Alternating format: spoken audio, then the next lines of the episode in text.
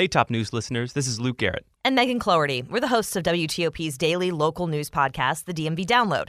Don't worry, top news from WTOP isn't going away, but we wanted to drop in and give you a taste of what we're producing a podcast that goes deeper into the biggest stories of the day. If you like what you hear, head over to the DMV Download podcast and subscribe. It's Monday, September 19th. From inside the WTOP newsroom, this is the DMV Download, brought to you by the men and women of Steamfitters Local 602. Get an estimate and learn more at steamfitters-602.org. Today, as area companies ask their employees to come back to work in person, we're seeing a shift not only in work patterns, but commuting patterns. Jack McDougle from the Greater Washington Board of Trade tells us how companies are reevaluating the value of working in person. It's no longer about a ping pong table and a beer mm. tap. You can't bring people into the office and expect them to do Zoom calls all day.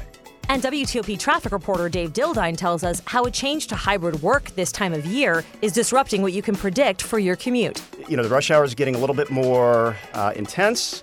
And again, from day to day, it's a little less predictable. Plus, how did Luke do driving a manual transmission car for the first time in France? Let's just say it didn't go as planned. Thanks for joining us. I'm Luke Garrett. And I'm Megan Cloherty. For many workers, work from home is becoming a thing of the past. Many companies in our area are urging workers to come back into the office a few days a week and shifting what the workday looks like when you're there. A change like that's going to have an impact on our region's economy. Joining us now to talk about it is Jack McDougle, President and CEO of the Greater Washington Board of Trade. Jack, thanks for being here. Oh, sure. Thanks for having me. So it really feels like we're in this new phase of post pandemic normal. And while working from home may never totally go away, are we really seeing employers become more hardline when they're, you know, asking workers to come back into the office? Is that a trend you're seeing? I don't know if I would describe it as hardline uh, at this point. So if you go back over the course of the pandemic, we've had a lot of false starts. Yeah. Mm. Coming back. Uh, and so that's probably impacted the way a lot of people are thinking about this. Mm-hmm. And so, as employers are recommending or suggesting that their employees come back for a couple of days a week, and if that's not a good experience for people, uh, they're evaluating then what does that look like going forward. So, I, I, we're still, it seems like we're still a little bit in, envir- in an experimental phase, mm. uh, but it does seem that more employers are they're open and they're encouraging employees to come back at least some of the time it feels like to me, and of course, this is anecdotal, Jack, which is why we have you here, that people are saying, oh, you know, I'm getting a little pressure to come back three days a week or whatever. Is that happening because employers look to each other and say, okay, well, Marriott is doing this or Deloitte is doing this. Maybe we should jump on that train now because we're not the only ones asking someone to come back. Is that something that happens in business? Well, I think when you when you look at your peers, you want to make sure that you are still within some boundaries but as we continue this real battle for talent, mm-hmm. there's still a real emphasis at trying to attract and retain talent by providing the best work experience that you can. Interesting. And what does that look like? It's still a little bit different in some cases. And so I don't I wouldn't suggest that we can make any sort of overarching conclusions here. And to your point, I think a lot of it is still anecdotal. Um, but still, employers are offering employees lots of different types of incentives. Mm-hmm. Um, but with an eye on, you know, we'd like to have them in the office at least some of the time.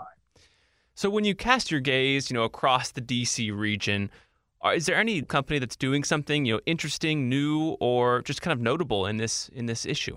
companies in this region tend to be pretty good anyway with workplace environment uh, with transit and transportation benefits and things like that. Um, I know for a while EY was helping some of their employees with childcare. Mm-hmm.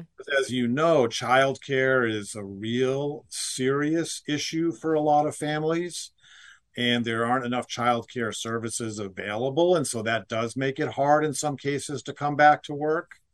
Uh, and so that's why we see a lot of companies still trying to figure out what the best solution is. Remember back like where you were hearing about companies in San Francisco like Google who would offer, oh, they have the like the coolest cafeteria and you can work from home some days, you can bring dogs in. And now it feels like it's that idea that employers have to kind of like you're saying, benefits. Like, what can we do that's going to make it somewhere where people want to work? One thing I would suggest, particularly from you know uh, a lot of the employers that we talk with and our members, if the conversations are very sophisticated. You know, it's no longer about a ping pong table and a beer mm. tap, but it's really about the quality of life experience, the work experience, productivity. You can't bring people into the office and expect them to do Zoom calls all day. Right. So when you bring them into the office, you know, so we're talking a lot more about that. So what is it that you want people to do when they're in the office? And so you see now a lot of employers are working to redesign their space. Mm, interesting. How do we make our space more collaborative? And because well, some of those perks are nice, and I'm not dismissing them or saying that we shouldn't offer certain perks like that, uh, like ping pong tables or whatever the case may be. But people want to work, and they want to be productive and they want to put in a good day. And so, how do you create the opportunity? It's funny. I remind people remember before the pandemic how much we would lament the fact that coming to the office wasn't productive and people were spending too much time chit chatting or doing all the other things. Well, mm. now we've done a complete 180. It's like, well, we need them back in the office. So, you know, so it's somewhere in the middle. It will ultimately work best here. And so, I think it's just finding out what that what that middle looks like. Like the what's the value of me being physically in person? So maybe you change up the week or change up the work day so it makes more sense. Right. You know, and obviously there's a lot of people out there that have a duty station that they have to report to work. They're critical, you know, whether they're in healthcare or they're in communications technicians or you know fire law enforcement you know transit workers i mean you go on there's a whole list of people that have to be where they are and so that's a whole other conversation to think about you know what is the value of work and how is it that we can you know uh, provide the best sort of work environment for those folks. For folks working in an office uh, for folks in services industries and others yeah what is it that you're asking them to do with their time? You know and if you just have to sit and make a few phone calls you can very easily do that at home or at a remote location. You really don't need to come to the office for that. Mm-hmm. but if you're putting a big pitch together for a client meeting you very well may need to be in the office to do that. Mm. And so it's trying to sort through well, what does that really look like? Hmm.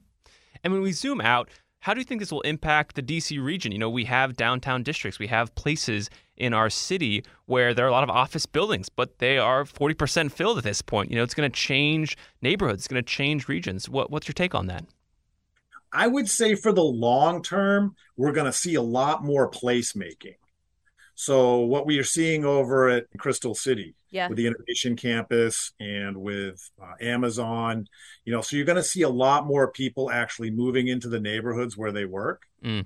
You'll see a lot more people, uh, you know, developing sort of a, a neighborhood approach to how they're doing things. So placemaking is going to become really important, I think, over the long term. Mm. You know, in the short term, uh, it will have an impact as people continue to sort through these issues, uh, and that will take that'll take some time. Jack McDougle, President and CEO of the Greater Washington Board of Trade, thank you so much for that insight. Great, thank you. And after the break, how does where you work affect how you get there? We talked to WTOP's Dave Dildine about why weather is making this all worse. Backed by the experience of its hardworking members, Steamfitters Local 602 is ready to take on your next commercial heating, cooling, HVAC, or refrigeration project. Steamfitters Local 602 adds value to our community through its partnerships with local contractors and building owners, all while keeping the focus on improving the lives of its members and their families throughout the DMV. For work that's on time and on budget, go to steamfitters-602.org to schedule your next project. That's steamfitters-602.org. Steamfitters Local 602, changing lives. Thanks for listening to the DMV Download. If you like this show, give us five stars and leave us a review on Apple Podcast. We love hearing from you guys, and your reviews really do help other listeners find this, our area's only in-depth daily local news podcast. And thank you for making us a part of your day. Just last week, 40% of DC area workers schlepped their way back into the office. That's according to Castle with a K, a security company that makes office key fobs. Their data shows that more DMV residents are returning to the office as the pandemic fades, begging the question how will this new normal of hybrid in person work affect us? One way to understand where the nation's capital stands on this issue is through the lens of traffic and the changing commuting patterns associated with this partial return to work. For that, we bring in WTOP traffic reporter Dave Dildine. Thanks for being here. Mm-hmm. Um, okay, so summer is over, school is back in person, and like we said at the top, workers are slowly coming back in person as well. Some companies requiring full, you know, five days, some three days a week.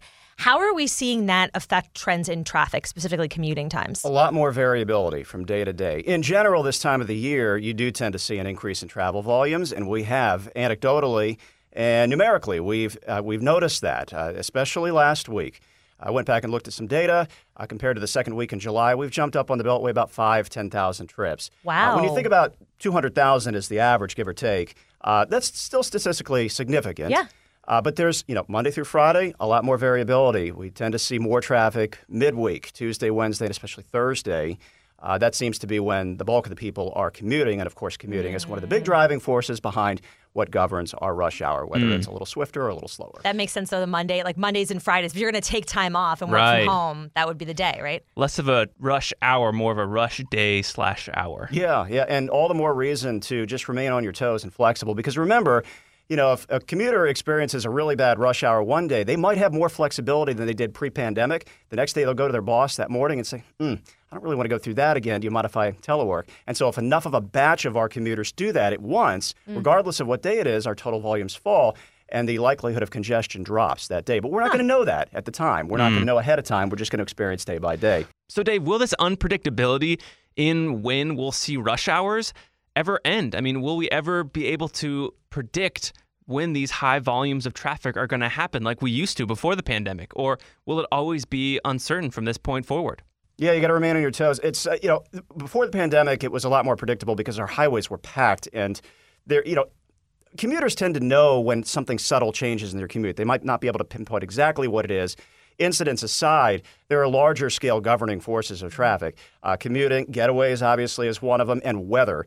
And it's not the weather you expect. It's uh, the, the, the rainy, snowy days are more volatile, more crashes, but it's those mild spring and fall days that really make for a bad rush hour. And that's something a lot of people don't realize. Yeah. Why? Because people leave early or, or they want to get home or whatever? Yeah, uh, Ah. there's there's just more uh, hooky days. Uh, there are there are more recreational trips, Yep. and it's just a lot less predictable. And there's just higher volumes overall, especially if those warmer, mild days are later in the week, like a Thursday or Friday for a three or four day weekend. So, a recent report from INRIX, which is a transportation research organization, found a bunch of things, including that um, Um, AM and PM volume increased in the DC region, but it doesn't necessarily mean that traffic increased. Can you talk about that? Does that make sense to you? Yeah, the rush hours are more compressed. I think is what the INRIX data shows. The, there's a, a larger spike as of last week in the morning rush hour, and just kind of a more gradual distribution of traffic midday and right through mm. the afternoon. Also, the rush hours are lasting a bit longer in the afternoon and the evening. Hmm. Some of our congestion on the Beltway didn't clear out until eight, eight thirty, and that was just volume. So. Uh, it's you know the rush hour is getting a little bit more uh, intense, um, and again from day to day it's a little less predictable. Mm. And INRIX also showed that, you know, traffic fatalities and accidents and incidents have increased after the pandemic really started. So is that connected to this higher intensity of traffic that more people are just getting into accidents? Uh, more traffic, more opportunity for Right. um, you know mishaps, and and uh, less margin for error for sure. Uh, also, important to remember that we're heading into a time of the year where statistically, even pre-pandemic, traffic volumes increase and also crash counts tend to increase, especially the uh, more serious pedestrian-related uh, crashes, uh, because we're heading into a time of the year where we're losing daylight, and especially with the loss of daylight saving time, uh, we expect that. Unfortunately, that's something that happens every year. You have lower sun in the sky, which is like blinding you sometimes. They talk about this every year. Right. And you have it's getting darker earlier. So people aren't used to, "Oh, I'm just going to zip around this corner like I usually do, and they don't see somebody. and more people are traveling by car um, because of you know weather that's not quite as nice for walking or mass transit, uh, and um, and so yeah, and, and people just generally tend to get more stressed out this time of the year too. We're getting closer to the holidays, so you know more Stress. yeah more reckless driving, unfortunately. I wonder too how much it has to do with the changing speed limits. A lot of, like speaking of the pandemic, a lot of cities and municipalities have changed things to try and make things safer, right, for bi- people who are on bikes and walking around, and for drivers getting used to that idea, right? Even on Connecticut Avenue, Luke mentioned to me the uh, speed limit has only gone down by five miles per hour from 30 to 25. But it makes a difference. It kind of slows things down a little bit. People get a little frustrated and aggressive. Can you speak to that at all? Do you think some of these ch- safety um, implementations are maybe, in at least in the short term, making things a little less safe? Uh, there's different. There's a bunch of different mentalities on the road at any one time. If there are enough people in a group who are law-abiding and, and understand the idea, uh, then I think in general the, the the concept is that it'll get safer. Obviously, the, the lower speed limits, but uh, it's only effective up to the point where a certain number of people buy into the concept. Right. Because Yeah. there, it only really takes one or two uh, hyper-aggressive drivers, selfish drivers, to Mm. um, you know cost somebody their lives. So, um, you know, and, and interfere with the total flow of traffic. So, uh, I don't know if that answers your question. It does. but, I mean, I uh, think it's like anecdotal, but I was just wondering because you've seen speed limits. I mean, even bike lanes, stuff like that. The roads have changed slightly. Yeah, they have. I, again, I think uh, the safety advocates would say, tell you that re-engineering a road to force the worst the worst drivers is ultimately what's going to Im- increase safety and, Right. and you know streamline throughput. But it's a very com- complicated concept, and there's a lot of uh, debate, obviously, to to come back and forth. Mm-hmm. Also, uh, mass transit ridership. There's a, there's a lot. Oh, yeah. of, you know, traffic is incredibly complicated. So you look at all of the uh, forces that overlap to, to create a rush hour or getaway or, or whatever kind of uh, pattern you're looking at. And uh, mass transit ridership has also increased, but there's also um, still a little bit of reluctance to take it. So there are probably more commuters uh, solo.